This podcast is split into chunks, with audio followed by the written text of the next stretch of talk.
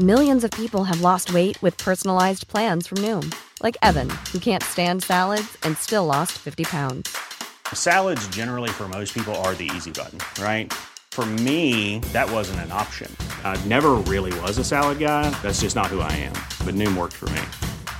Get your personalized plan today at Noom.com. Real Noom user compensated to provide their story. In four weeks, the typical Noom user can expect to lose one to two pounds per week. Individual results may vary. Hey, it's Ryan Reynolds, and I'm here with Keith, co star of my upcoming film, If, only in theaters, May 17th. Do you want to tell people the big news?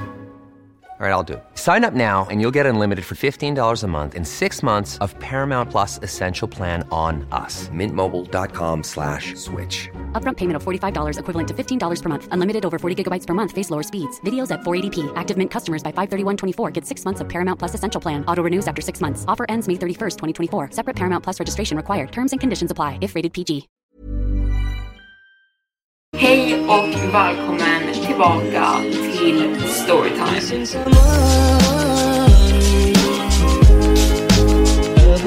Varmt välkomna ska ni vara tillbaka till Storytime-podden med mig Evelin Blomfelt. Idag har jag en långkörare för er, den sista resan och vi ska bege oss på genomresa i Asien, en backpacking trip som slutar med ett helvete så att säga. Så utan vidare fördröjning så ska vi bege oss till Japan. Mitt namn är Finn och när jag växte upp var jag alltid den tystlåtne. Jag gjorde min egen grej, men trots det så hade jag alltid en fast vängrupp. Ingen av oss var populär, men ingen var utstött heller. Jag tog det här med mig till college och det var där jag faktiskt insåg att det fanns en del av mitt liv jag verkligen hade saknat. Vännerna jag fick där hade ett överflöd av galna historier och berättelser de hade upplevt och sakerna de berättade kunde få hela rummet att tystna och bara lyssna.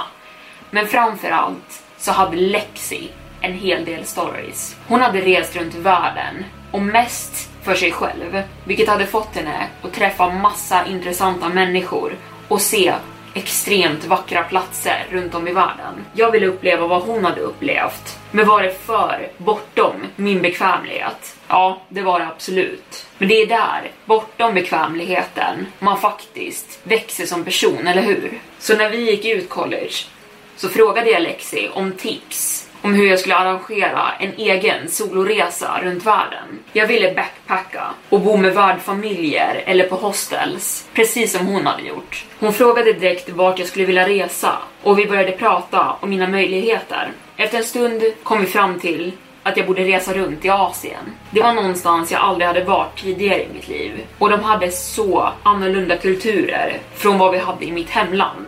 Och många olika länder och städer i Asien är så annorlunda från varandra. Och det intresserade mig extremt mycket. Jag älskade sättet som Lexi hade talat om alla länder individuellt. Indien, Uzbekistan, Thailand, Vietnam, Sydkorea. Så hon kontaktade människor hon träffat under sina resor åt mig. Människor som kunde erbjuda mig arbete under mina resor och platser jag kunde bo på medan jag reste igenom. Och jag planerade därefter en rutt jag skulle resa. Lexi fixade de allra flesta ställena jag skulle bo på, bortsett från några hostel som jag skulle få ta längs vägen där jag hamnade. Och resan var fantastisk. Det tog ut en ny sida av mig som jag inte visste fanns. Jag talade med främlingar och försökte prata på de lokala språken. Jag försökte anamma deras kulturer och jag levde dag till dag. Från att sova på packade bussar till att hitchhika med främlingar som sen blev mina vänner. Jag bodde med en hel uppsjö av olika värdfamiljer och alla gav mig olika erfarenheter och lärde mig nya saker. Och jag är nu på väg till det sista boendet på min Asienresa innan min backpackingresa tar slut. Jag drog fram reseplaneraren som Lexi hade gjort åt mig flera månader tidigare och familjen jag nu skulle bo hos var en av de få som faktiskt krävde att jag skulle komma en specifik tid. De bodde i en isolerad by i bergskedjorna av Japan och de förväntade sig att jag skulle vara på plats en specifik dag och en specifik tid. Lexi hade aldrig själv bott hos den här familjen, men hon hade planerat att göra det. Men det blev aldrig av eftersom att hennes egen resa hade blivit förkortad på grund av personliga omständigheter. Hon hade däremot varit i kontakt med familjen genom en gemensam vän eftersom att familjen själv talade väldigt lite engelska och de hade inte mycket tillgång till internet i byn. All information jag hade fått var namnet på byn och att jag skulle ta mig till mitten av torget i byn när jag kom fram. Där skulle jag träffa familjen och det var i princip det enda jag visste. Och det var det som gjorde det här så mycket mer spännande. Det var lite mystiskt. Jag visste också familjens namn. Nomura-familjen. Resan dit var lång och utmattande. Jag hade tagit en färja från Sydkorea till Honshu i Japan. Därifrån hade jag fått ta flera bussar innan jag slutligen hade fått ta en 30 minuters hike för en smal stig genom skogen. Som tur var så visste busschauffören exakt vart den här byn låg. För när jag klev av bussen hade jag varit helt värdelös med bara min karta och väldigt begränsad språkkunskap. Så han hade pekat åt hållet jag skulle gå och det hade slutligen tagit mig till Wien. Men det var så värt det. Byn var vacker. Den är stor och är omringad med vacker grönska precis vid foten av ett berg. Husen var traditionella och när jag gick ner för gatorna var människor trevliga, nickade välkomnande och hälsade. Jag antar att de inte är vana med mycket besökare i den här lilla byn. Jag känner mig tursam att ens vara en av de få som fick komma hit på besök och se den här platsen. Husen var traditionellt byggda av trä och lera. Vissa av husen hade stora massiva trädörrar medan vissa hade de traditionella svängdörrarna. Jag gick runt i förundran längs gatorna och såg på när byborna utförde sina vardagliga sysslor. Efter en stund fick jag syn på statyn som stod i mitten av torget där jag hade blivit tillsagd att vänta på familjen. Jag gick fram för att inspektera statyn när en tjej kom fram till mig. Jag antar att hon var runt 20 år och hon log brett. Finn? Frågade hon medan hon fokuserade på att uttala mitt namn korrekt. Ja, hej, svarade jag direkt. Är du från Nomura-familjen? Ja, ja, sa hon uppspelt. Välkommen. Jag är Ren. Jag introducerade mig själv.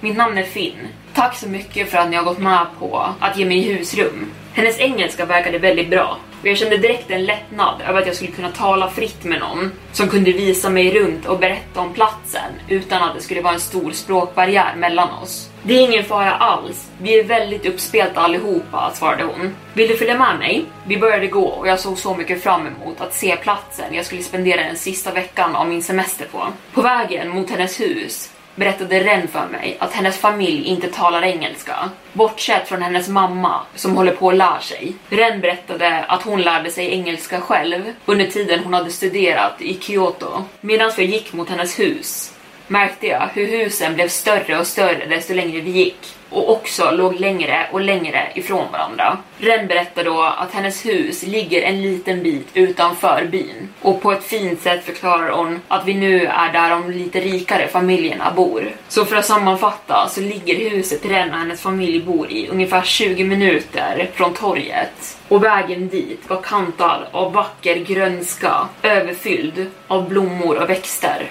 Det var mer isolerat här än de andra husen nere i byn, vilket jag var ganska glad över för att jag skulle få se hur det var att bo runt naturen och också kunna gå ner till byn om jag ville. Rens hus var vackert. Avancerad design var målad på toppen av väggarna och dörren var stor och gjord av trä.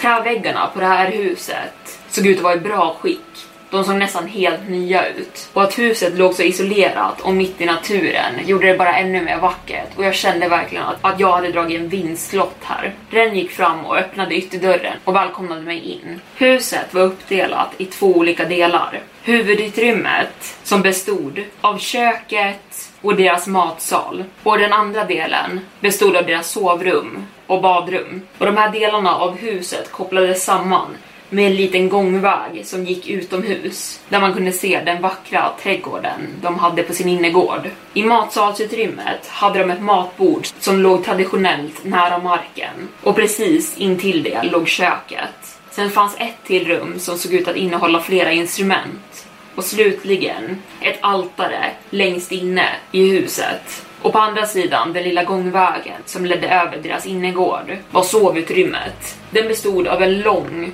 korridor som kantades med traditionella svängdörrar och väggar som jag antog var gjorda av rispapper. Ren visade mig till mitt rum, det tredje rummet nedför korridoren. Mitt rum är simpelt. En madrass som ligger i hörnet av rummet och ett litet nattduksbord bredvid det och ett stort fönster som löper ut mot trädgården. Det såg ut ungefär som resten av huset. Väggarna och golvet var gjorda av trä.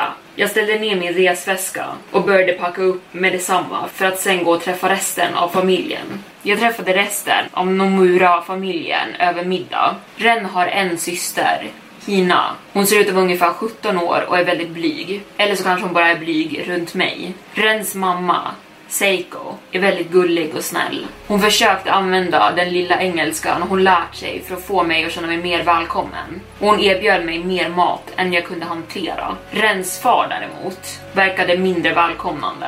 Han verkar vara en seriös man och talade bara direkt med sin fru under middagen efter att han kort hade nickat som ett hej, men konstigt nog har jag blivit tillsagd att kalla honom Fader Nomura. Trots att jag inte hade förväntat mig att det var så han ville bli tilltalad, så gjorde de mig en stor tjänst av att ens låta mig bo här. Och det här kanske var ett sätt att visa respekt för honom på. Middagen för övrigt var underbar och jag började direkt känna mig bekväm i det här huset. Efter att vi hade ätit drog Ren mig åt sidan, en bit bort från middagsbordet. Finn hon tog tag i min arm. Det sista sovrummet i korridoren. Det är min farfars rum. Och det rummet är du inte tillåten att gå in i. Åh, okej, okay, jag insåg inte ens att dina farföräldrar bodde här. Svarade jag, eftersom att jag inte hade sett till dem än. Ja, det gör de sa hon. Och du måste lova att du inte går in i det rummet, okej? Okay? Okej, okay. jag tyckte det var lite skumt. Uppenbarligen kommer jag inte springa in i andras rum. Men jag nickade bara till svars och lovade att jag inte skulle gå in i rummet. Just nu kom jag precis tillbaka från en promenad genom byn. Det var ju Renna och jag som hade gått en liten sväng och hon hade berättat lite om byn och gett mig en snabb tour innan mörkret föll på för natten. Jag såg inte till någon av hennes familjemedlemmar när vi kom tillbaka från promenaden. Varken i korridoren utanför sovrummen eller i matsalen. Jag tackade Ren för dagen och sa åt henne att jag var utmattad och behövde gå och lägga mig och klev sedan in på mitt rum för att lägga mig till sängs. Jag vaknar till ljudet av viskningar. Viskningen låter bestämd och jag kan inte avgöra vad det är som sägs. Viskningen är snabb och upprepande och det låter nästan som att någon mässar någonting. Jag sätter mig direkt upp i sängen och försöker kisa genom väggarna som leder ut i korridoren ur mitt rum. Och viskningarna kommer från korridoren och det låter nästan som att det är precis utanför mitt rum. Vem den är som står och viskar samma sak börjar öka takten. Samma fras om och om igen. Vad fan, vad är det som pågår? Och helt plötsligt slutar viskningen. Jag sitter kvar i tystnad och väntar på att någonting mer ska hända. Då hör jag det. Fotsteg som låter som de kommer från änden av korridoren. Den passerar mitt rum och det låter som att den är på väg mot utgången av huset. Och precis när den passerar mitt rum så kan jag avgöra siluetten av personen genom rispappersväggarna. Den rörde sig snabbt. Konstigt. Jag reser mig direkt ur sängen och börjar gå mot dörren. Jag öppnar den sakta och sticker ut mitt huvud för att kolla vad det var. Jag kisar ut i den mörka korridoren framför mig. Den är helt tom. Jag ser mot den ena änden, ingenting. Och sen mot den andra, ingenting. Jag ska precis stänga igen dörren och gå och lägga mig igen. När jag ser ner mot golvet och märker blöta fotspår. Det ser ut som att de har kommit ända från rummet längst bort i korridoren som jag har blivit förbjuden från att gå in i. Och de leder ända bort till gångvägen som sen i sin tur leder ut. Jag ser tydligt hur vem den var som gjorde dem hade varit barfota. Eftersom att fototrycken är så tydliga så jag kan se varje tå. Jag blir nyfiken och börjar följa dem. Men precis när jag ska öppna dörren till den lilla gångvägen som leder mot ytterdörren så hör jag hur en dörr bakom mig vid sovrummen öppnas. Det är Ren som kliver ut. Ren, någon sp sprang just förbi mitt rum, stammar jag fram. Hon hyschar mig och säger Det är farmor i en viskning. Hon har problem under natten. Hon springer ner till byn och pappa måste alltid gå och hämta henne. Jag antog att hon menade att hon gick i sömnen eller någonting. Uppskrämd be om ursäkt till Ren och gå tillbaka till mitt sovrum. Den kalla morgonluften väcker mig dagen därpå och morgonsolen lyser in genom fönstret ovanför mig och jag sätter mig direkt upp i sängen. Jag hade ingen aning om vad klockan var just nu. Jag skulle kunna sovit i timmar efter den långa resan. Jag borde förmodligen kliva upp ur sängen och gå och se efter vad som händer. Jag rullar upp ur sängen och sätter mig på golvet bredvid min ryggsäck och letar efter någonting att ha på mig. Jag byter om och öppnar sovrumsdörren ut i korridoren. Jag är fortfarande uppskrämd över det som hände igår. Det var trots allt min första natt här, så jag tänker inte ta upp det ytterligare och göra en stor grej av det. Jag går ut i korridoren och medan jag går så får jag syn på fotstegen igen. Det är samma blöta fotspår jag hade sett under natten. Mitt hjärta slår ett extra slag och jag börjar skanna av vilken rutt de har tagit genom huset. Det här var annorlunda fotsteg än de jag såg igår. De var nu placerade på ett annat sätt än vad jag hade sett igår. Under natten hade jag sett dem leda från rummet i änden av korridoren utåt. Men istället för att leda ut så gick de här fotstegen rakt mot mitt sovrum. Jag följer dem och går tillbaka in i mitt rum och ser då två blöta fotspår vid änden av min säng. Rens farmor måste ha stått och kollat på mig medan jag sov. Jag bestämmer mig för att inte prata om fotstegen jag hittat i mitt rum från igår natt med den. Om de har en farmor med den här typen av problem så måste det vara väldigt svårt att kontrollera och de måste vara medvetna om att såna här saker händer. Och trots att jag var på helspänn efter vad som hände igår natt så är jag inte heller den typen som bara släpper någonting sånt här som att det aldrig hade hänt. Kalla det övertänkande, men jag tänker alltid att det är någonting mer ondsint i gärningen. Även när det kanske inte ens är det. Det kanske inte ens kommer hända någonting mer. Ren ska ta mig runt byn den här morgonen. Och det är exakt lika vackert nu, i morgonljuset, som det hade varit igår när jag först kom. Bergstoppen glittrade av morgonsolen. Men trots det kändes någonting annorlunda idag. Det var människorna i byn Igår när jag hade anlänt hade alla sett glada ut, nickat och hälsat vid min ankomst. Men idag såg de alla chockade ut, nästan rädda vid åsynen av mig. En man som jag tydligt kände igen från gårdagen eftersom att han hade vinkat stirrade bara rakt på mig idag, sen på Ren och sen tillbaka på mig, nästan som av rädsla. Sen vände han sig tillbaka om mot sin familj igen. Ren talade inte med någon i byn och ingen talade med henne. Och det kändes konstigt eftersom att i en by så här liten så känner väl alla oftast alla och alla brukar tala med varandra. Eller åtminstone borde väl Ren känna igen människorna runt om oss och i alla fall hälsa på dem. Men tydligen inte. Vi hade gått runt i ungefär en timme och bara pratat om allt möjligt, särskilt mitt liv och hur det såg ut innan jag hade börjat resa runt. När en man plötsligt springer ut i sitt hus och tar tag i min arm. Han greppar hårt om mina axlar och han stirrar rakt in i mina ögon med en panikslagen blick. Han talar fort och hans ton är brådskande medan han sakta höjer rösten. Ren puttar direkt bort mannen hårt och jag är för chockad för att ens reagera. Hon säger en snabb mening tillbaka mot honom innan hon tar tag i min arm och leder mig bort därifrån. Han stannar kvar bredvid sitt hus men han fortsätter att skrika efter mig. Vad var det där? Vad, vad, vad sa han för någonting? Han försöker sälja dig någonting sa den medan hon stirrade rakt fram och fortsatte leda mig bort från mannen. Sälja, sälja vad? frågade jag chockat. Varför skulle han... Va? Var det där ens en affär? Det är ingenting, säger hon bryskt. Lite mer bestämd nu. Han försöker utnyttja dig eftersom att du är ny här. Vad fan, tänker jag för mig själv.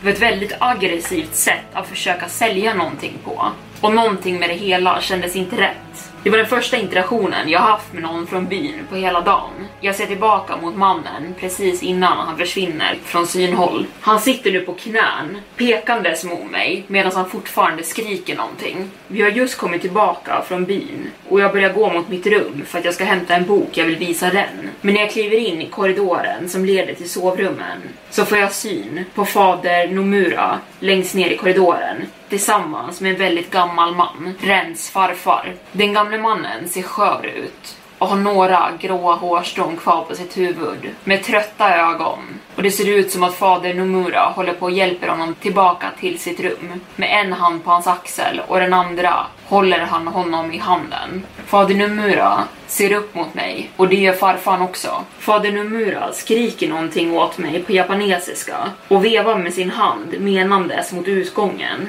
Som att han ber mig att gå härifrån. Han verkar vara arg. Jag stannar i mitt fotsteg. Ska jag fortsätta mot mitt rum? Eller säger han bokstavligen åt mig att gå tillbaka var jag kom ifrån? Mina ögon växlar till farfan. Han stirrar på mig och hans ögon ser ut att vidgas. Hans mun rör på sig som att han mumlar någonting. Men jag kan inte höra vad han faktiskt säger över den andra mannens skrikande. Inte för att jag skulle förstå japanesiska oavsett. Jag vänder mig om för att gå medan fader Nomuras röst blir argare. Och medan jag vänder mig om så höjer farfan rösten trots att det fortfarande är en hes viskning så upprepar han någonting. Han upprepar samma fras jag hörde utanför mitt rum igår natt. Om och om igen. Jag stänger dörren bakom mig och stirrar rakt ner i trädgården. Jag hade just blivit klar med att äta min middag. Bortsett från Ren och Seiko och det konstiga mötet med fader Nomura hade jag inte träffat någon annan från familjen idag. Middagen var lättsam, men väldigt god. Seiko fortsatt att tvinga ner mat på min tallrik genom hela middagen trots att jag inte orkade mer. Ren och jag åt i trädgården utanför huset medan vi satt och lärde Seiko engelska fraser. Det hade varit en ganska konstig dag. En random man hade börjat skrika på mig mitt på torget och fader Nomura hade också skrikit på mig. Men bortsett från det så hade det varit en väldigt trevlig dag. Men nu kan jag inte sova. Igår natt spelas om och om i mitt huvud. Och nu är jag nervös att om jag somnar så kommer någon komma in i mitt rum igen eller någonting. Jag har bara legat still här i flera timmar nu och jag har inte hört ett knyst utanför hittills. Men jag är fortfarande på helspänn. Min hjärna vägrar vara tyst. Mina tankar är till och med så högljudda så att jag först inte märker när någon sakta öppnar upp min dörr. Den öppnas väldigt långsamt. Någon står i korridoren och öppnar den försiktigt och tyst. Jag försöker att inte göra ifrån mig ett knyst. Jag är fastfrusen av skräck och jag stirrar mot dörrkarmen medan mer av mörkret från korridoren blir synligt. Det känns nästan som att mörkret utanför i korridoren flödar in i rummet medan den tar med sig mer rädsla och osäkerhet. Dörren är nu helt öppen, men jag ser ingen utanför. Jag hör ingenting, jag ser ingenting. Min dörr har bara öppnats och det var det. Jag rör mig inte.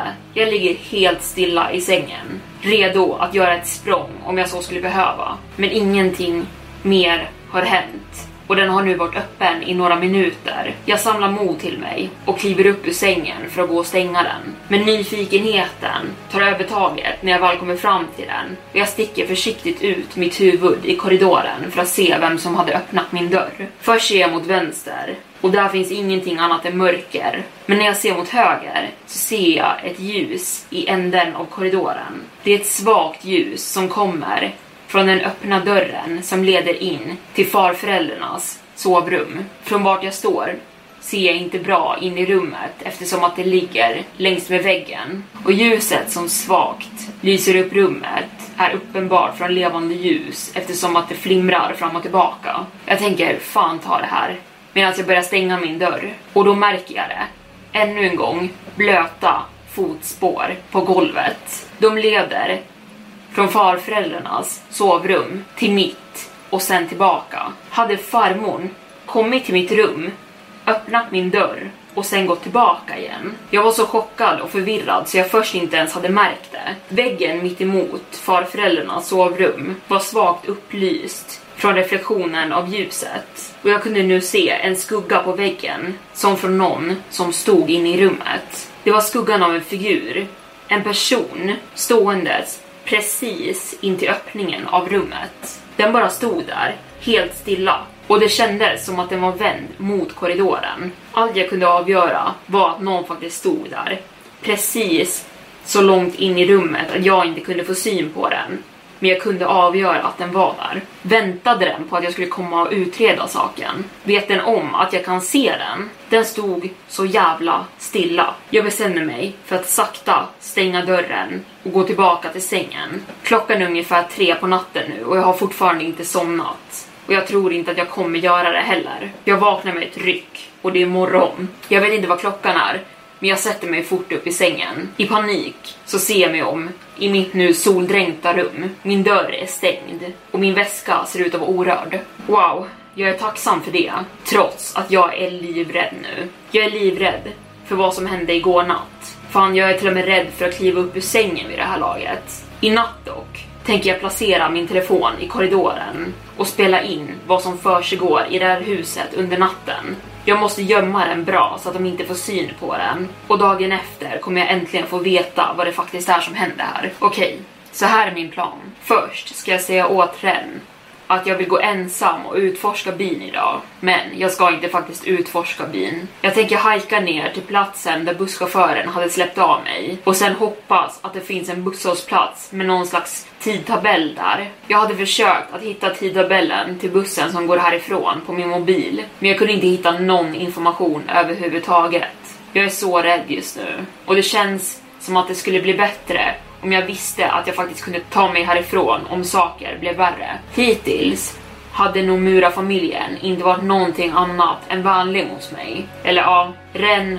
och Saeko hade varit det. Men jag kände fortfarande att jag behövde en utgångsstrategi här, bara utifall jag skulle behöva den. Jag vill inte tala om för den vart jag faktiskt skulle gå, för att en del av mig faktiskt inte 100% litade på henne. Jag vill inte att hon skulle bli misstänksam mot mig. Min andra plan, mobilen.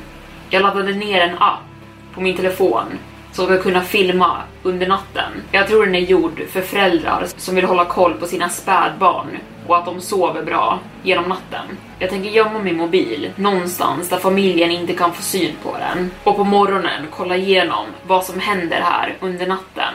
Och om jag ser någonting jag inte tycker om då drar jag härifrån. Jag är nästan vid busshållplatsen nu. Tidigare hade jag ätit frukost med Ren och Saeko och sen sagt åt dem att jag ville gå ner till byn ensam idag. Ren hade först insisterat att hon skulle följa med mig, men jag hade försäkrat mig om att det var okej okay, och att det skulle gå bra och att jag behövde en dag för mig själv. Min promenad genom byn hade varit liknande gårdagens. Ingen log mot mig. Ingen verkade ens vilja veta av mig. Den enda skillnaden var att ingen ville sälja någonting till mig idag. Jag nådde botten på kullen och det var ungefär 45 minuter sedan jag gick från familjen Nomuras hus och jag hade gått snabbt. Jag såg den rostiga gamla skylten där bussen först hade släppt av mig och gick snabbt fram till den. Jag kisade mina ögon för att kunna läsa vad som stod på den och till min besvikelse såg jag bara två tider den avgick. Båda dagarna var på samma dag jag hade anlänt. Nästa buss härifrån gick den dagen jag från början hade tänkt ge mig av, hur som helst. Så det här hade inte tjänat någonting till. Det fanns inga bussar bort från den här platsen på flera dagar och jag bad att jag inte skulle behöva en. Mätt som vanligt satt jag mig ner på min säng efter middagen. Bortsett från att ta reda på att bussarna inte gick från det här stället hade det varit en händelsefattig dag. Men jag såg inte fram emot natten.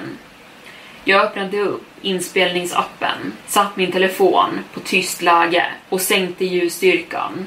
Jag vill verkligen inte att den ska bli upptäckt. Jag tänker vänta tills alla 100% har gått och lagt sig innan jag lämnar mitt rum. När det hade varit tyst i en timme så bestämde jag mig för att det var dags. Jag klev försiktigt upp ur sängen och tippade fram till dörren. Jag öppnade den sakta och kollade åt båda hållen i korridoren. Det var helt tomt och jag visste exakt vart jag skulle placera mobilen för natten. Det fanns en pelare vid slutet av korridoren där jag skulle kunna luta den mot trät i taket så att den skulle ha en syn över hela korridoren. Jag smög ner för korridoren och passerade alla sovrummen, inkluderat farföräldrarnas sovrum. Så lätt jag kunde hävde jag mig upp på bjälken i taket och placerade min telefon perfekt jag sänkte sakta mig själv ner till marken och tänkte att jag var stolt över mig själv för att jag hade lyckats göra det här så tystlåtet.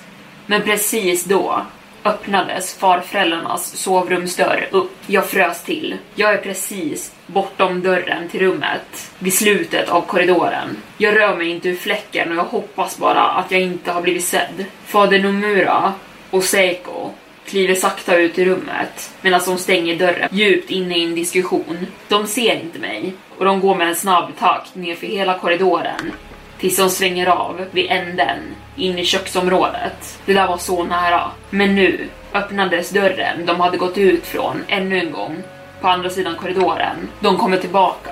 Shit, jag har inget annat val. Det enda stället jag kan ta mig till och gömma mig på, fort nog, är farföräldrarnas rum. Jag öppnar snabbt dörren, glider försiktigt in och stänger den bakom mig. Jag hinner göra detta precis innan de kommer in i korridoren igen. Trappor. Det är vad jag ser när jag kliver in i rummet. En trappa som leder neråt. Det här är inte bara något vanligt sovrum. Och vid änden av varje trappsteg neråt står ett tänt stearinljus. Jag kan inte se vad som finns vid slutet av trappan, men fader Nomura och Seikos röster blir nu högre. De närmar sig rummet. Jag hör deras fotsteg bli högre och högre. Deras sänkta röster är nu precis utanför dörren och jag rör mig ner för trapporna så ljudlöst jag bara kan. Jag finner mig i ett rum med två olika svängdörrar. Ingenting annat, bara en liten sektion som ser ut som en fyrkant med två traditionella svängdörrar på väggen mitt emot mig. Ingenstans att gömma mig. Jag måste välja en dörr här nere. Jag stirrar på dem båda och då får jag syn på rörelse innanför den ena. En skugga som rör sig långsamt in i det dova ljuset. Mitt val är därför gjort åt mig. Jag tar dörren till vänster, öppnar den försiktigt och sen stänger den bakom mig. Jag sväljs direkt av kompakt mörker. Skakandes pressar jag mig upp mot dörren jag just klivit in i. Jag hör fader Nomura, Saiko, medan de tar sig ner för trappan. Rummet jag hade valt är totalt mörkerlagt. Jag försöker att skanna av det, för någonting att gömma mig bakom utifall de skulle komma in här.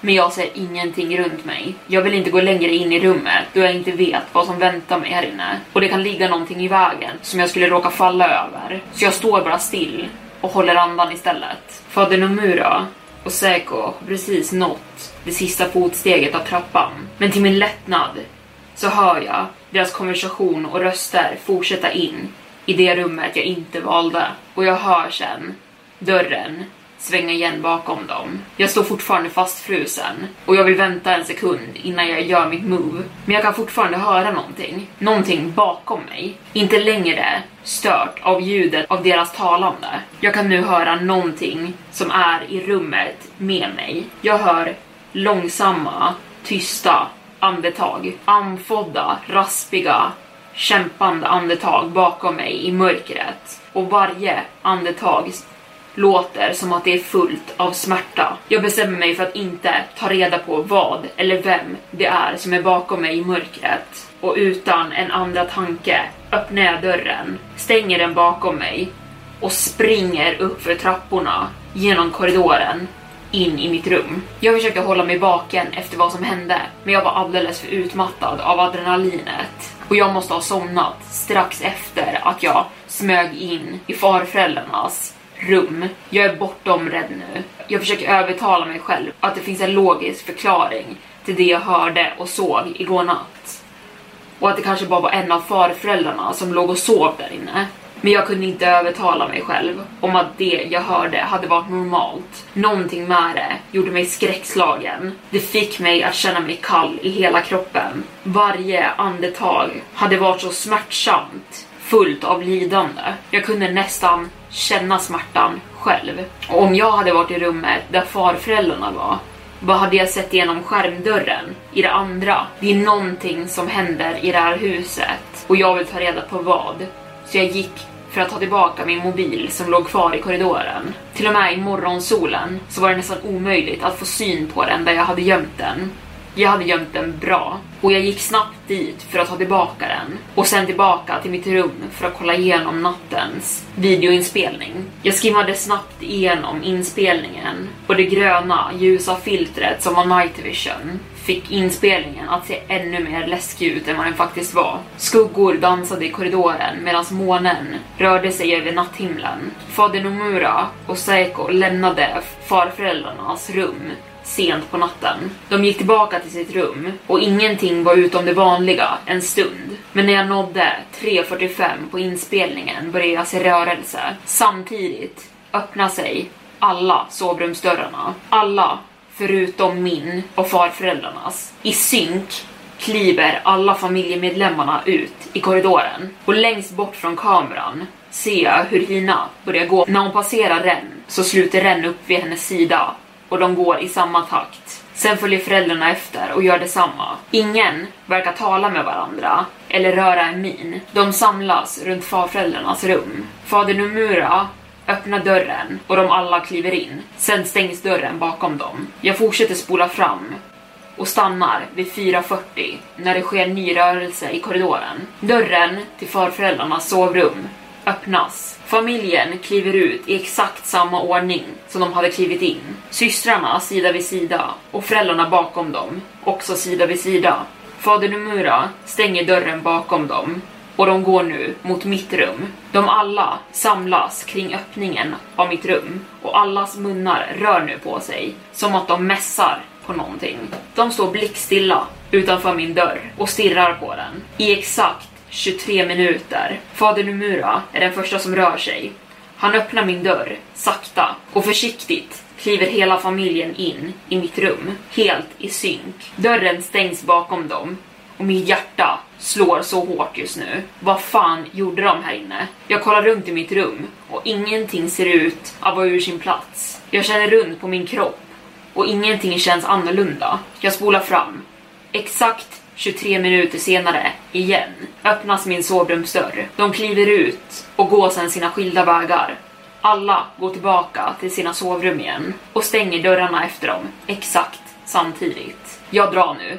Jag vet inte vart jag ska dra. Jag kanske söker skydd i en annan by. Eller jag kanske ger mig ut i vildmarken. Jag vet inte, jag måste bara ta mig härifrån nu. Jag packar snabbt ihop mina saker och öppnar min dörr för att dra. Och ser då hur Ren står på andra sidan min dörr. Finn, säger hon med nervös uppsyn medan hon skannar av mig och ser att jag håller i min ryggsäck. Vart ska du? Uh, muttrar jag fram. Uh, jag ska tvätta, tvätta. Jag vet inte varför jag sa det, men det funkar. Finn, svarar hon lugnt. Fader vill prata med dig inne i matsalen. Va varför? Mitt hjärta slår så hårt nu. Jag funderar på att bara börja springa istället. Han vill tala om någonting med dig. Han vet att du var i farföräldrarnas rum igår natt. Fader Numura står med ryggen vänd mot mig. Jag är nu i huvuddelen av huset med min ryggsäck på, redo att börja springa. Hela Nomura-familjen omger mig nu och det känns som att de nästan kväver mig. Den enda som gör någonting annat är Saiko. Hon håller på att fiffla med någonting inne i köket. Systrarna däremot står och granskar mig noga och fader Numura vänder sig nu för att se på mig. Sen talar han. Han låter lugn och när han har talat färdigt så översätter Ren det han har sagt till mig. Han är inte glad över att vi gick in i farfars sovrum, säger hon med en lugn ton. Farfar är väldigt sjuk och det är viktigt att man inte stör honom. Säg åt honom att jag beklagar och att jag är ledsen för det, stammar jag fram. Jag, jag, det var inte meningen att gå in där, jag bara, jag blev bara rädd för din farmors fotavtryck. Hon kom in i mitt rum och fader Numura avbryter mig och börjar tala igen. Ren har inte ens hunnit översätta vad jag sa till honom. Förstår han vad jag säger? Han säger åt mig att du måste bete dig nu. Han säger att han inte kommer straffa dig den här gången. Men du måste uppföra dig. Och när det kommer till farmor så ber vi om ursäkt för att du är rädd. Hon är gammal och sjuk. Jag, jag kunde inte vara mer ledsen. S snälla säg åt fader Numura att det inte kommer ske igen. Han nickar. Sen lämnar han rummet och dörren smäller igen högt bakom honom. Hina gör samma sak. Hon börjar röra på sig så fort fader Numura har lämnat rummet och jag vänder mig mot Ren. Du måste äta, säger hon och ler. Det är okej. Okay. Mamma har gjort mat för att trösta dig. Min uppmärksamhet vänds mot Psycho. Och det stämmer, hon hade gjort mycket mat. Hon dukar fram den sista tallriken på bordet och nickar sen menande som att jag ska sätta mig. Jag hade redan kränkt familjen en gång för mycket nu och jag vill inte göra det igen. Och jag vill inte bli straffad. Men efter det här då skulle jag åka härifrån. Jag litar inte på den här familjen om er. Jag tömmer hela min tallrik och vid den första chansen jag får rör jag mig mot utgången av huset. Ingen såg mig dra och jag börjar snabbt gå längs gångvägen mot byn. Jag vet inte mitt nästa move. Kanske försöka hitta den där mannen som försökte sälja någonting till mig och försöka avgöra vad han faktiskt försökte få sagt. Jag når nu byn. Jag vet ungefär var mannens hus hade legat när vi gick förbi, men plötsligt börjar mina ben kännas svaga. Jag börjar snubbla fram och tappa balansen. Vad är det som händer? Mina steg blir bredare och det är svårt att kontrollera benen under mig nu. Jag faller till ett knä, men jag kan inte ens känna marken under mig längre. Hj hjälp, stammar jag fram. Hjälp mig. Jag kollar mot byborna runt mig, men alla stirrar bara tillbaka på mig i chock. Men ingen hjälper mig. De till och med flyttar sig längre bort från mig för att undvika mig. Hyschade konversationer och distanta viskningar uppstår runt om mig och jag faller till slut ner på marken och tuppar av. Du är sjuk, snälla ät. Mina ögon öppnas. Jag är tillbaka i familjens hus i mitt sovrum. Seiko knäböjer bredvid min sida medan hon håller en liten tallrik mat bredvid mig. Va, vad hände? Frågar jag. Jag är fortfarande borta och väldigt förvirrad. Du hade fallit, säger Seiko. Snälla, ät och vila. Mitt huvud är i töcken. Jag kan inte tänka. Jag äter lite av maten som Psycho har placerat bredvid mina läppar och jag är inte säker på varför jag gör som hon säger. Men det smakar så gott och jag är så hungrig. Mina ögon börjar slockna igen och mitt synfält blir mer och mer oskarpt för varje sekund. Men innan jag somnar märker jag en sak. Över Seikos ena axel står min dörr fortfarande öppen så att jag kan se korridoren. Och kikandes genom den lilla springan i dörrkarmen så ser jag en lång, gammal kvinna luta sig inåt och le mot mig medan hon ser mig äta. Jag vaknar igen av att min mage mullrar av hunger. Hungern äger mig och jag måste äta. Det är mörkt, men jag kliver upp ur min säng och öppnar min dörr ut från sovrummet. Sen går jag mot köket. Den kalla nattluften är det enda jag märker bortsett från vetskapen att jag måste ha mer mat. Men till min förvåning så är en hel festmåltid framdukat på köksbordet. Jag ökar takten och småspringer fram till det. Sen börjar jag sluka maten. Det är så gott. Men jag är fortfarande hungrig när jag går tillbaka till mitt sovrum. Jag sätter mig upp i sängen och börjar gnaga på mina egna fingrar för att jag måste äta någonting. Jag somnar, sen vaknar jag igen. Men nu är jag mig själv igen. Jag tänker tillbaka på tidigare hade jag verkligen gått till köket och ätit all den där maten? Och varför hade den ens stått framdukad mitt i natten? Var det en dröm, tänker jag, medan jag ser ner på mina fingrar och inser att de är helt blodiga. Madrassen har blivit nedstängt av blodet från mina sår. Vad är det som händer med mig? Jag måste ta mig härifrån, nu. Jag kliver upp ur sängen. Jag kan inte se min ryggsäck eller min telefon någonstans i rummet. Men jag bryr mig inte. Jag öppnar min dörr och korridoren utanför är helt tom. Så jag gör mitt move. Jag småspringer mot dörren som leder till gångvägen som sen kommer ta mig ut. Och snart står jag i huvudentrén till huset. Jag skyndar mig till ytterdörren och när jag väl har tagit mig ut så börjar jag kuta för mitt liv. Jag är nästan vid byn. Jag kan inte se gångvägen fram One size fits all seemed like a good idea for clothes. Nice dress. Uh, it's a it's a t-shirt. Until you tried it on. Same goes for your healthcare.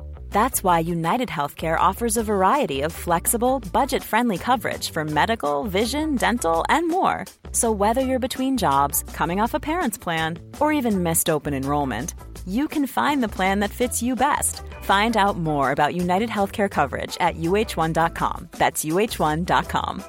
Burrow is a furniture company known for timeless design and thoughtful construction and free shipping, and that extends to their outdoor collection. Their outdoor furniture is built to withstand the elements, featuring rust-proof stainless steel hardware, weather-ready teak, and quick-dry foam cushions. For Memorial Day, get 15% off your Burrow purchase at burrow.com slash ACAST and up to 25% off outdoor. That's up to 25% off outdoor furniture at burrow.com slash ACAST. Many of us have those stubborn pounds that seem impossible to lose, no matter how good we eat or how hard we work out. My solution is PlushCare. PlushCare is a leading telehealth provider with doctors who are there for you day and night to partner with you in your weight loss journey. They can prescribe FDA-approved weight loss medications like Wagovi and Zepbound for those who qualify. Plus, they accept most insurance plans. To get started, visit plushcare.com slash weight loss. That's plushcare.com slash weight loss. If you thought the only way to get a more defined jawline with natural-looking results was through surgery, think again. Juvederm Volux XC is a non-surgical injectable gel filler that improves moderate to severe loss of jawline definition and can help you achieve natural-looking results with little downtime. Even better, this improved definition lasts up to one year with optimal treatment. No maintenance required. Improve jawline definition for a smooth, sculpted look with Juvederm Volux XC. For important safety information and to find a licensed specialist, visit juvederm.com. That's J U V E D E R M.com. Not for people with severe allergic reactions, allergies to lidocaine, or the proteins used in Juvederm. Common side effects include injection site redness, swelling, pain, tenderness, firmness, lumps, bumps, bruising, discoloration, or itching. There's a risk of unintentional injection into a blood vessel, which can cause vision abnormalities, blindness, stroke, temporary scabs, or scarring. Talk to a licensed specialist to find out if it's right for you. för mig, i mörkret. Mina bara fötter gör ont med varje kliv, medan de kliver över grenar och stickor under mig. Jag börjar reagera på att jag borde ha nått byn vid det här laget. Huset är inte synligt bakom mig längre, så vart är byn? Då ser jag det. Ljus. Jag ser ljus. Det måste bara ha känts längre bort, i mörkret. Jag känner mig lättad. Jag har jag har kommit fram till, till huset. Jag ser nu familjens hus igen. Men hur? Det är en rak väg ner till byn och jag har inte svängt av en enda gång. Jag vänder mig då om för att springa åt andra hållet. Den kalla luften gör ont i lungorna medan jag andas, men jag fortsätter att springa. Men igen når jag tillbaka till huset. Vad är det som händer här? Vad är det som händer mig? Jag går av gångstigen och springer in i skogen istället. Jag måste bara ta mig bort härifrån. Jag måste bara råka ha svängt om flera gånger på grund av mörkret. Men jag ser det igen. Genom trälinjen framför mig. Det här är helt ologiskt. Hur kommer jag tillbaka hit igen? Så jag tar tag i en stabil gren och bryter av den som ett vapen. Sen börjar jag sakta röra mig närmare huset igen. Huvudingången är fortfarande tom när jag kommer tillbaka. Så jag börjar leta efter min ryggsäck, men jag ser ingenting. Jag går sakta över trägolvet i huset. Korridoren utanför sovrummen är också tom. Bara mörker omger mig just nu. Huset är helt stilla sen jag hade lämnat det nyss och alla tycks fortfarande sova. Men konstigt nog, desto längre ner i korridoren jag kommer, desto kallare blir också luften. Med varje steg går en rysning igenom min kropp. När jag når fram till mitt sovrum öppnar jag sakta dörren och kollar in. Men det enda som finns där inne är min blodstänkta madrass och det lilla nattduksbordet. Jag saknar fortfarande min ryggsäck, mina skor och min telefon. Utan mer kläder så kommer jag frysa ihjäl där ute. Sen kikar jag bekymrat ner på mina fötter och inser att om jag ska kunna rymma härifrån så kommer jag behöva mina saker. Men viktigast av allt så behöver jag min telefon för att ringa efter hjälp. Och de måste finnas någonstans här. Men jag måste vara försiktig så att jag inte väcker någon. Ett för ett går jag igenom alla i familjens rum medan jag sakta drar upp deras svängdörrar. Hina ligger och sover inne i sitt rum, dekorerat med en konstig symbol på väggen som jag inte känner igen. Det är först en cirkel och inuti cirkeln finns en symbol som nästan ser julliknande ut med ett par horn. Ett litet altare står i hörnet av hennes rum. Altaret ser likadant ut som det andra stora som står ute vid deras matsalsområde. Månljuset skiner igenom hennes fönster och ger mig tillräckligt mycket ljus för att kunna avgöra att min ryggsäck inte står här inne. Ren ligger och sover inne i ett liknande rum. Hon vänder sig om i sömnen medan jag kliver in i rummet, men hon vaknar inte. Hennes bord är fullt av böcker. Många böcker. Jag ser ett litet altare i hörnet av rummet, likadant som de tidigare jag har sett. Men ingen väska. Jag rör mig vidare mot hennes föräldrars rum. Min hand skakar när jag tar tag i dörrhandtaget för att öppna dörren. Lika som i Hinas rum så är det dekorerat med samma symbol. I rummet finns flera altare utplacerade och alla har tända ljus i sig. Föräldrarna ligger och sover på en stor madrass i mitten av rummet. Fader Numura muttrar i sömnen och han vänder sig sedan om mot sin sovande fru. Men han vaknar inte. Det här rummet är mycket större än döttrarnas rum, men det finns ingen väska här och jag vänder mig sakta om och stänger dörren. Det finns nu bara ett rum kvar. Jag öppnar dörren till farföräldrarnas rum och glider sakta ner för trappan. Det är återigen tända levande ljus på varje trappsteg ner mot bottenplanet. Och det här rummet är utan tvekan kallast av dem alla. Jag går tillbaka till trappan och tar tag i ett levande ljus för att ha någon ljuskälla. Jag rör mig sakta mot dörren och öppnar den sen med ett litet gnisslande ljud. Lukten når mig så fort jag öppnar dörren. Det är en hemsk, förruttnad doft som en blandning av rutten frukt och skit. Jag vänder mig snabbt bort och håller tillbaka ett hulkande. Jag tar ett djupt andetag och vänder mig sen tillbaka mot rummet. Det är helt mörkt. Jag sänker mitt lilla ljus för att skanna av omgivningen. Jag ser bara någon meter framför mig medan jag sakta går långsamt in i rummet. Lukten är verkligen hemsk och det blir värre desto längre in i rummet jag kommer. Jag håller ljuset framför mig när jag plötsligt få syn på ett ryggsäckshandtag till vänster om mig. Där är den. Min väska. Jag sträcker mig försiktigt över för att ta tag i den och jag inser då att min telefon är prydligt placerad ovanför väskan. Nu behöver jag bara mina skor. Sen kan jag dra härifrån. Dropp, dropp, dropp. Vad är det som låter? Jag måste skynda mig nu. Jag kan inte höra några andetag i rummet. Jag hör bara ett konstant droppande. Jag kanske ändå kan sätta på min mobilblixt en sekund bara för att få reda på var mina skor ligger. Jag tror inte att farfan är här inne. Dropp, dropp, dropp. Ja, jag tänker göra det. Jag tänker snabbt slå på mobilblixten och sen direkt stänga av den igen. Jag måste bara få reda på vart jag är och vart mina skor är. Om både min ryggsäck och min telefon är här inne så borde ju skorna också vara det. Jag behöver bara skynda mig och det är för tyst här inne för att någon ska ligga och sova. Mitt hjärta står i harmoni med det droppande ljudet. Dropp, dropp, dropp. Fan ta det här. Jag slår på min mobilblixt och jag önskar att jag inte hade gjort det. Tunna kedjor hänger ner från taket och vid slutet av varje kedja finns en stor krok. Ovanför mig i taket så håller kedjorna och krokarna upp en kropp, en man. Kedjorna är fästa i hans anklar och i de övre delarna av hans armar. Han är naken och hans huvud hänger livlöst ner. Karvat i hans bröstkorg är samma symbol jag hade sett i familjens rum. Jag ser inget blod på hans kropp. Det ser nästan ut som att någon har stallat upp det. Eller tömt honom på det. Men när jag får syn på hans ansikte så känner jag igen honom. Det här är mannen som hade dragit i mig och försökt säga någonting till mig häromdagen när jag varit på torget med Ren. Jag håller tillbaka allting. Tårar, hulkande, skrik. Jag måste bort härifrån och jag behöver vara tyst. Mina ögon ser upp på den döda mannen en gång till innan jag går därifrån. Jag känner en stark känsla av skuld medan jag stänger dörren bakom mig. Han hade dött för att han hade försökt varna mig. Det var han som hade andats i rummet bakom mig för några dagar sedan när jag varit nere här sist.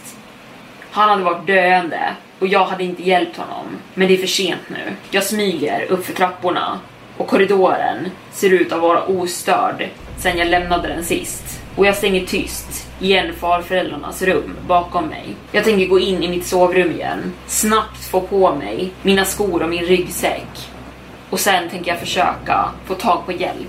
Jag går in i mitt sovrum och slår på min telefon. Snabbt börjar jag skriva ett sms. Jag skriver Det är Finn. Du måste komma och hjälpa mig. Jag är inte säker. Jag skickar det till alla mina kontakter. Följt av namnet på byn som jag är i. Någon måste skicka hjälp. Smsen skickas långsamt och jag bestämmer mig för att kolla till dem så fort jag tar mig ut ur huset istället. Jag tänker försöka ringa någon också så fort jag är på ett ställe där det är säkert att prata. Mina skor är på och jag har ordentliga kläder på mig nu. Nu drar jag härifrån. Jag smyger återigen genom korridoren, genom huvudentrén och ut genom den gigantiska stora dörren. Och det känns som att jag ännu en gång har lyckats ta mig ut ur huset utan att väcka någon. Nu måste jag bara hitta byn, men tystnaden bryts av högljudda fotsteg som kommer springandes genom huset. Blöta, snabba fotsteg kommer från sovutrymmet. De blöta stegen på trägolvet närmar sig mig snabbt och jag tänker farmor. Jag skjuter ut från familjens trädgård och jag springer in i närmaste trälinje. Jag gömmer mig bakom en stor stubbe och vänder sen om för att se tillbaka mot huset. Ståendes precis utanför huvudingången till huset står nu en lång, spindellik, smal skepnad som sträcker sig högt över den enorma trädörren den just hade kommit ut ur. Den är formad som en människa, men fel proportioner. Den här saken måste vara längre än två meter. Och trots det så, så kutar den sin rygg. Långa, smala ben håller den uppe på fötter och dens tunna armar sträcker sig långt ner för dens kropp. Jag kan avgöra väldigt stora händer, långa, beniga fingrar tar form i mörkret medan mina ögon justerar sig. Jag står fastfrusen och stirrar i skräck. Det ser ut som att den har någon slags nattklänning. Dock kan jag inte riktigt urskilja exakt hur den ser ut. Den står still i några sekunder. Sen börjar den ta långa, snabba kliv mot hållet där byn ligger. Medan den springer hukar den sin rygg. Är det där farmorn? Jag tänker ägna min uppmärksamhet mot att hitta säkerhet när en till skepnad tonar upp i ytterdörren till huset. Jag ser direkt att det är fader Numura. Han ser bara på medan varelsen springer iväg i mörkret. Och hans kroppsspråk ser ut att vara otåligt, irriterat. Och jag börjar nu bli rädd för att vad den där varelsen än var, letar efter mig. Jag springer mellan träden. Frenetiskt försöker jag ringa någon och få tag i vem som helst min familj, Lexi, polisen, någon. Smsen jag tidigare hade skickat iväg har nu alla blivit skickade, men jag har ingen signal till att ringa någon. Jag kommer fram till ett väldigt stort träd som ser ut att vara lätt att klättra upp för och jag når toppen på det lätt nog. Jag ignorerar trädgrenarna som sticker hål i min hud och får mig att blöda. Jag måste bara ta mig bort härifrån. Fortfarande ingen signal vid trädkronan, men jag ser någonting annat som ger mig hopp.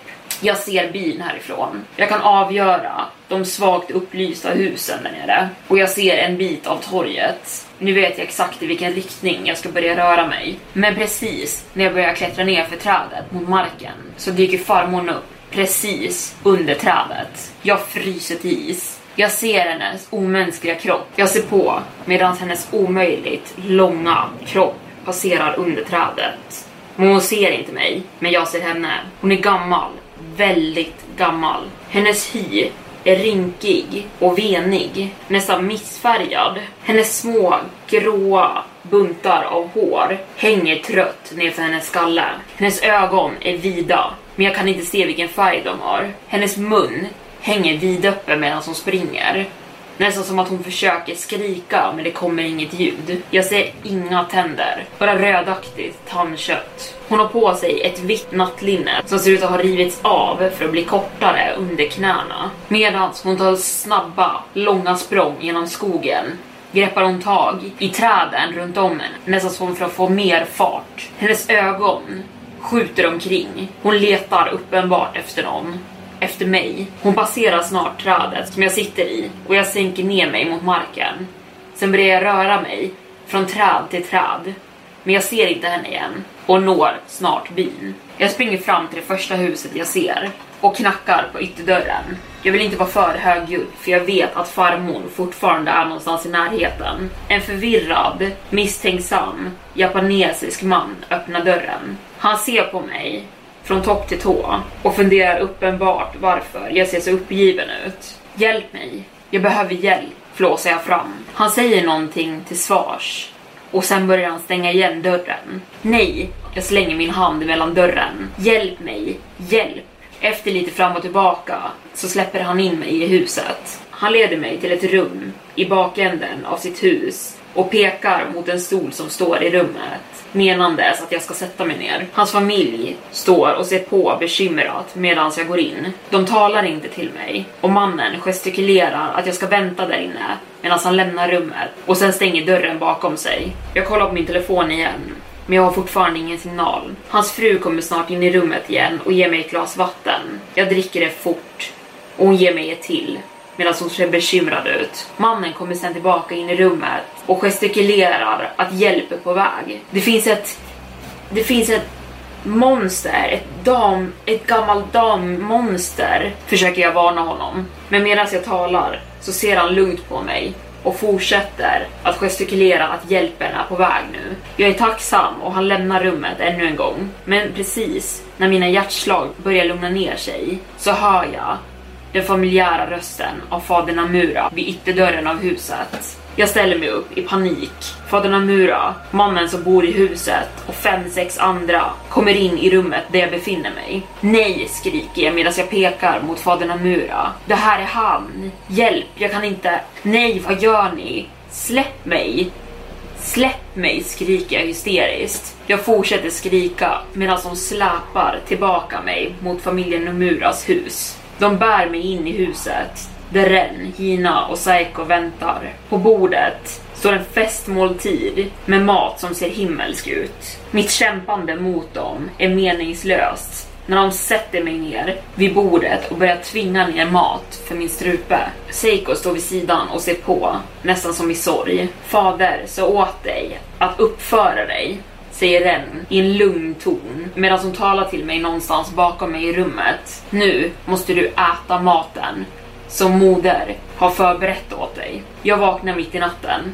Jag är hungrig. Rens farmor står i hörnet av mitt rum nu. Hon hukar sig fram där hon står, men jag kan avgöra att hon står och flinar mot mig med sitt tandlösa leende. Hennes iris är helt svart och hennes ögon är vida. Jag stirrar mot henne, men nu känner jag mig säker. Jag känner mig bara så hungrig.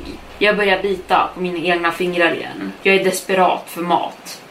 För näring. Och medans jag börjar bita ner på mina egna fingrar börjar kvinnan i rummet med mig att mässa igen. Jag skjuter upp ur sängen. Jag är fortfarande i mitt rum. Jag rör mig snabbt i sängen, bort från vart farmor hade stått. Men hon är inte kvar längre. Istället står nu ett altare där, ett likadant som jag hade sett i alla andra rum av huset. Mina fingrar bultar av smärta och jag ser ner på dem och ser smärtan jag orsakat mig själv. Vad är det som händer mig? Jag tar mig upp ur sängen, desperat för att ta mig bort från den här platsen. Jag öppnar dörren ut i korridoren och möts av levande ljus överallt i hela korridoren utanför. Jag staplar längs med korridoren och jag ser att alla rum står öppna, men jag ser ingen annan här uppe överhuvudtaget. Jag försöker öppna ytterdörren, men den vägrar öppna sig. Den har blivit blockerad från utsidan. Jag trycker så hårt jag kan och smärtan skjuter upp i mina händer. Förgäves. Dörren vägrar öppna sig.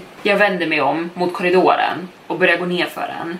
Jag kikar in i varje rum medan jag passerar. Jag ser ingen där inne, men alla rummen har förändrats. Det finns inga sängar kvar i dem, utan istället bara levande ljus och altare i varenda ett av dem. Jag försöker klättra ut ur fönstret i mitt sovrum, men det är för lite för att jag ska kunna ta mig ut. Det är ingen mening. Jag går tillbaka ut i korridoren och det är då jag märker att någon har målat ett stort X på utsidan av min sovrumsdörr. Vad det än har målats i så ser det fortfarande blött ut. Men det är tydligt att det är ett X. Det är målat i någonting rött och dropparna är utspridda av resten av korridoren och leder mot farföräldrarnas sovrum. Jag börjar följa spåret och det blir kallare för varje steg jag tar mot rummet. Min enda ljuskälla de levande ljusen. Dörren till rummet är stängd, men jag ser tydligt att någonting är målat på den här dörren också. Med samma röda vätska har någon målat ett O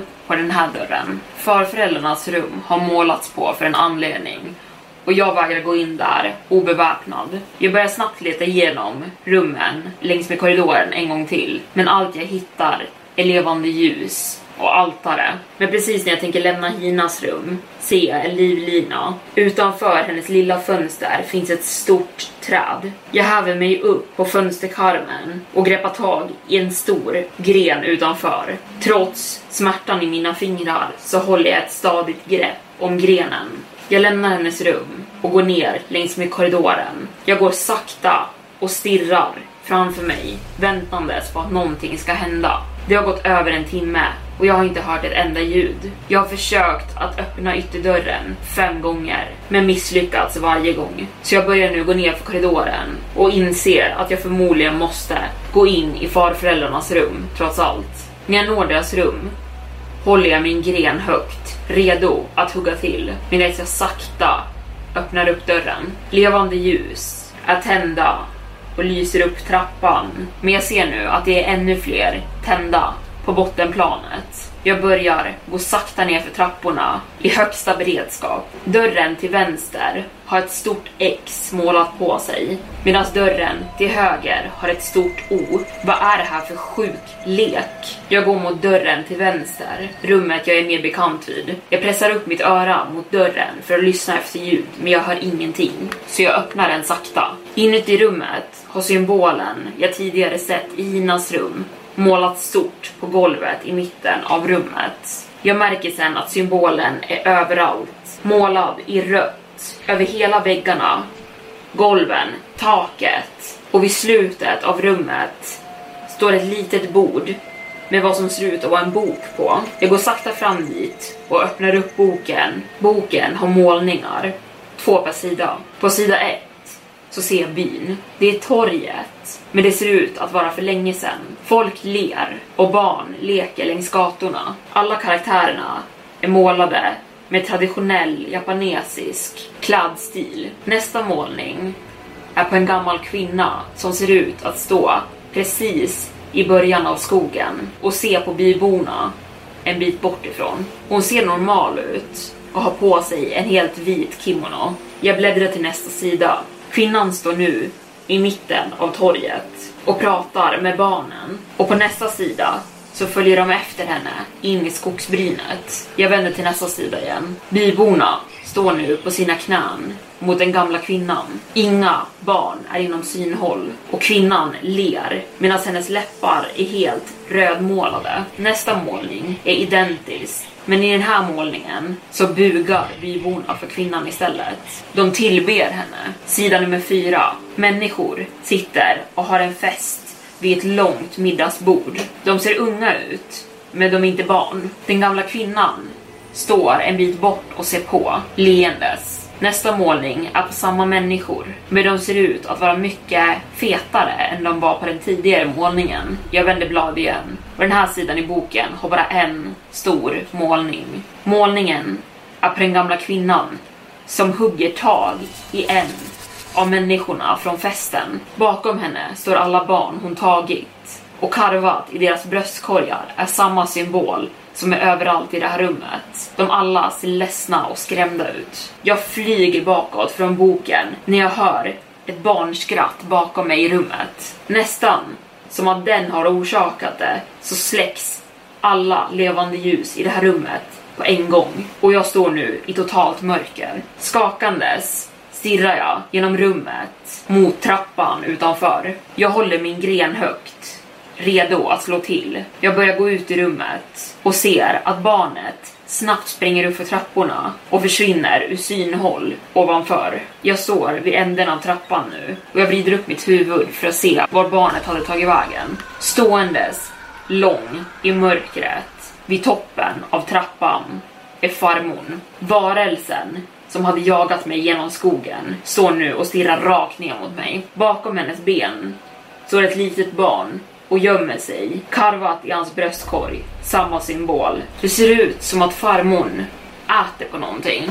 Hon håller upp någonting till sin mun, men jag kan inte se vad det är genom hennes stora beniga händer. Hon äter på det frenetiskt och ljudet av blött slafsande är det enda jag hör i det annars så tysta huset. Hon stirrar på mig medan hon äter, men sen slutar ljudet av hennes smaskande plötsligt och hon släpper vad det än är hon har ätit på mot marken. Det rullar ner för trapporna mot mig och när det landar vid mina fötter så ser jag vad hon har tuggat på. Det släpper ut ett kvävt gråt. Det är en bebis. Jag ser tillbaka upp mot farmor i ren terror och jag ser hur hon sakta stryker håret bakom örat på den lilla pojken som står bakom henne. Jag tar ett steg bakåt och nu dyker fler människor upp vid min sida nere i källaren. Unga män och kvinnor, barn, alla stirrar på mig. De ser rädda och skrämda ut. Och de alla har samma symbol karvat in i sina bröst. Jag backar bakåt från dem medan de börjar närma sig mig. Jag känner dörren bakom mig. Det är den andra dörren, den till höger, med ett stort O målat på sig. Jag svänger upp den och stänger, den, och stänger den snabbt bakom mig. Jag vänder mig om och får direkt syn på Nomura-familjen. De alla har på sig traditionella vita kimonos. De står utspridda runt om i rummet. Massor av ljus är tända här inne och varje familjemedlem har två ljus precis intill sina fötter. Deras farfar står vid änden av rummet längst in och stirrar stort på mig. Hans läppar är röda med vad jag antar är blod. Jag är oförmögen att tala medan jag skannar av alla i familjen. Alla ser rakt på mig med röda läppar. Seiko står och håller i en liten skål med röd vätska i och de börjar nu mässa samma mässa jag hört genom hela min visit här. Medan Seiko tar ett kliv närmre mig. Med ett adrenalinpåslag slår jag henne över huvudet så hårt jag bara kan med trägrenen. Den slås sönder av den rena kraften av slaget när den träffar sidan av hennes huvud. Hon faller ner på golvet och skålen med blod krossas mot marken. När jag öppnar dörren för att börja springa så märker jag hur resten av familjen snabbt böjer sig ner mot marken för att sörpla i sig det sista av blodet och ignorerar Seiko totalt. Jag vänder mig nu om för att springa, men jag möts av farmorn som står och blockerar utgången. Hon greppar tag min kall, lång hand om mitt huvud. Hon viskar någonting och jag svimmar direkt. Jag vaknar upp, dåsig. Jag ligger naken, mitt på trägolvet i rummet. Det är samma rum jag tidigare hade befunnit mig i. Fader Numura, Ren, Hina och farfan står i en cirkel runt mig. De står fortfarande och mässar.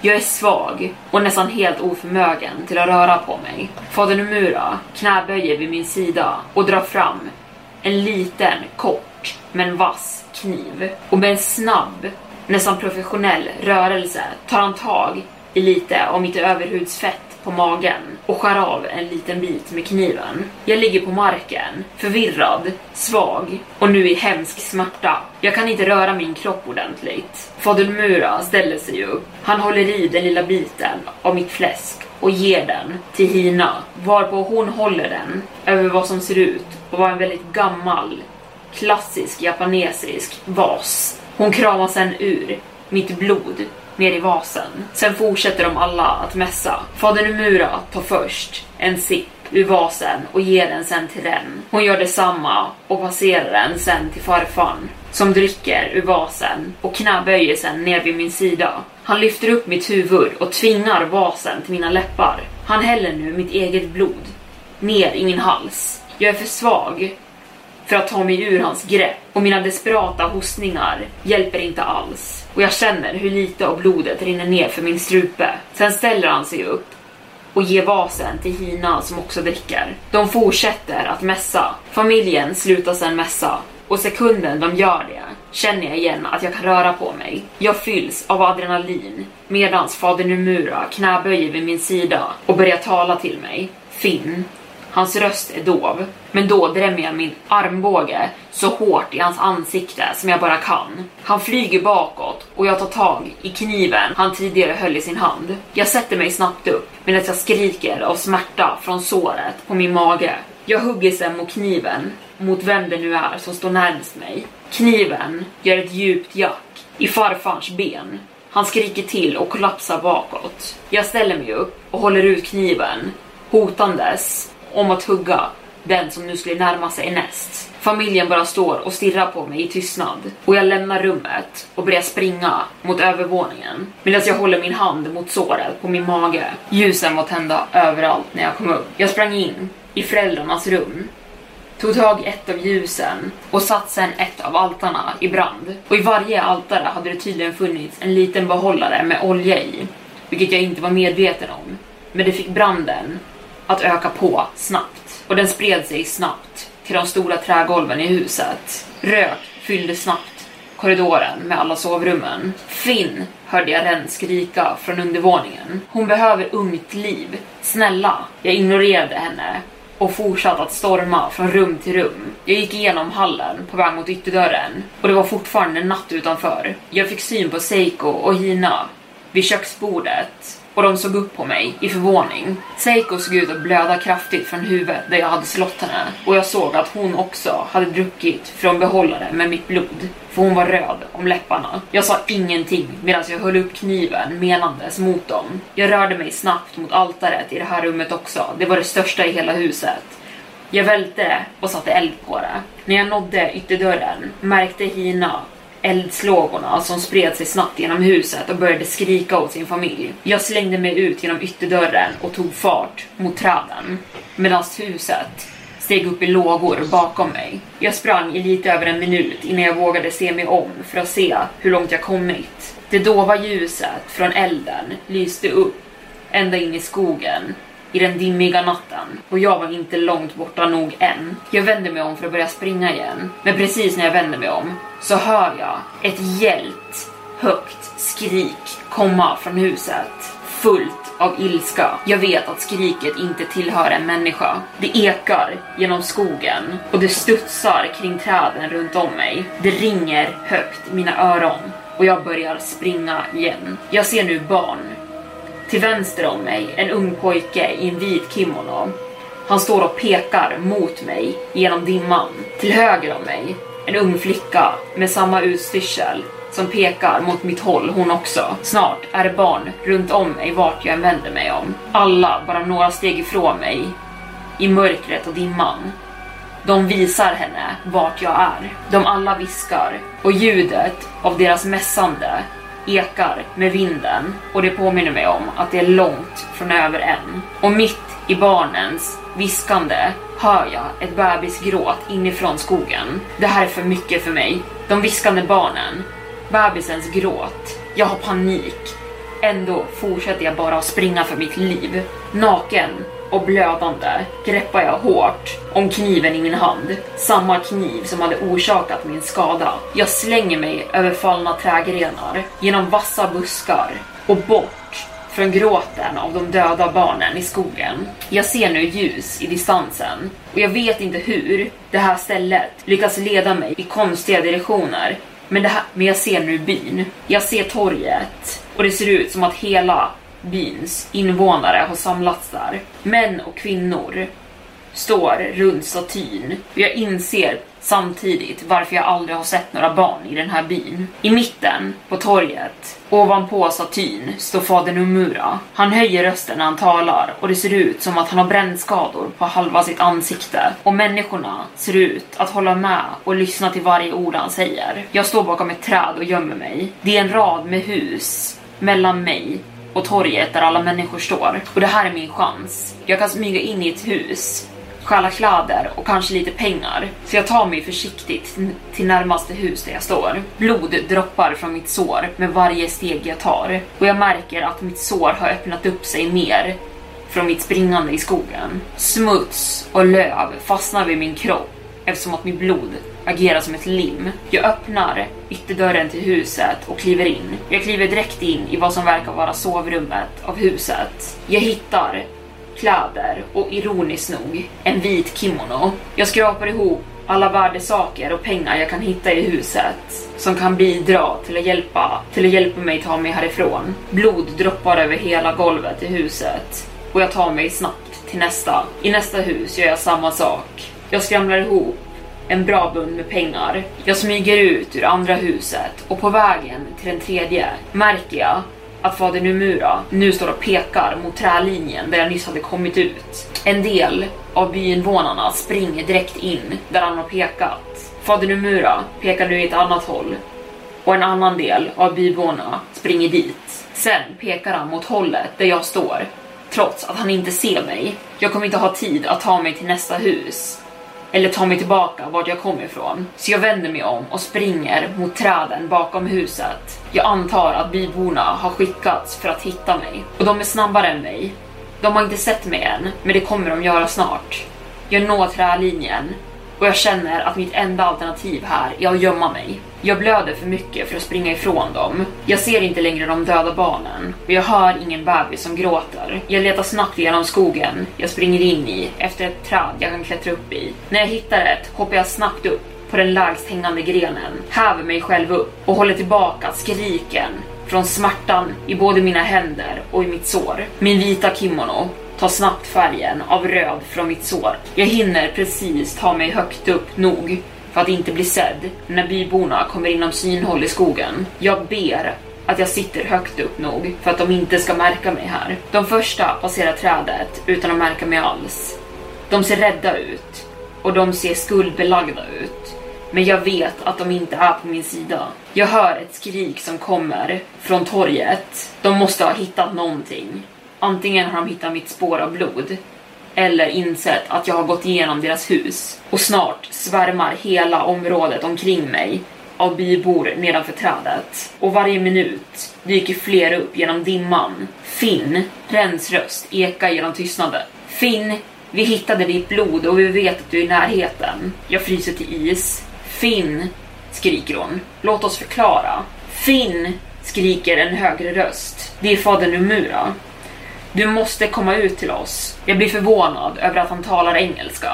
Jag känner nu hur mitt blod börjar droppa ner på marken nedanför mig. Jag har redan dränkt hela kimonon och det börjar nu droppa på marken nedanför.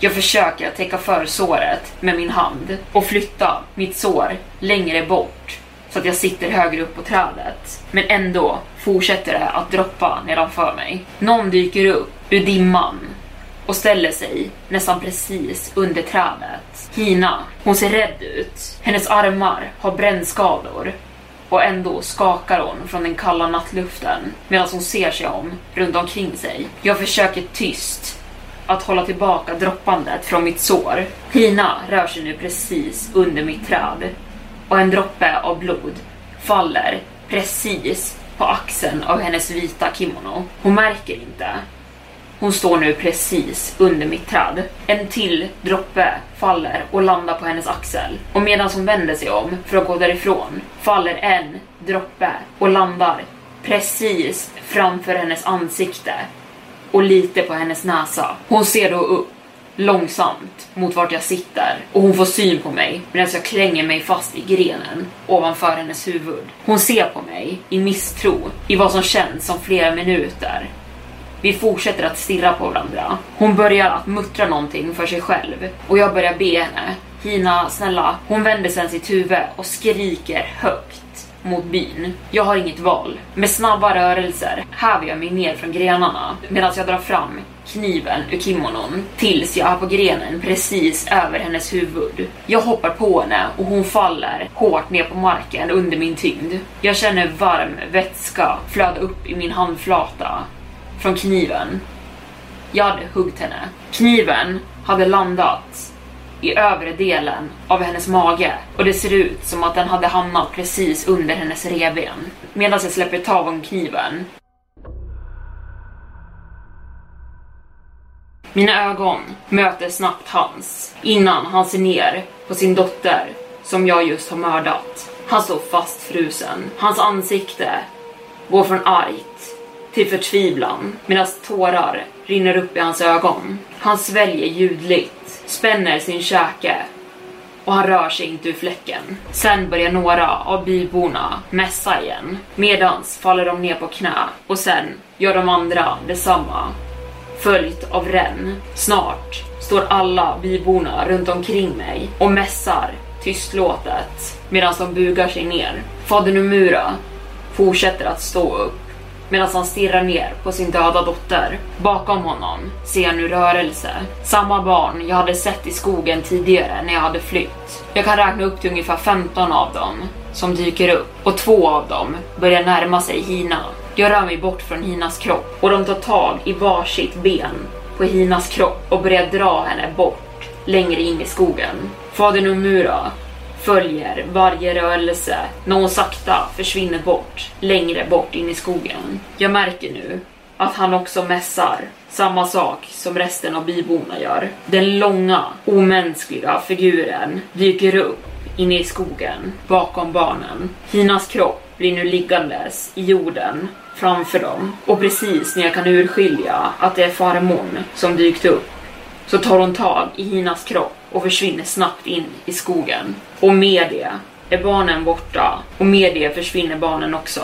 Och en för en slutar byborna att buga och går sin väg. Snart går Ren också. Men först viskar hon någonting i fader Numuras öra. Till slut är det bara jag och fader Numura kvar på platsen. Jag ställer mig upp och börjar sakta backa bakåt bort från honom. Och då förändras hans viskning. Han säger nu förlåt. Förlåt mig.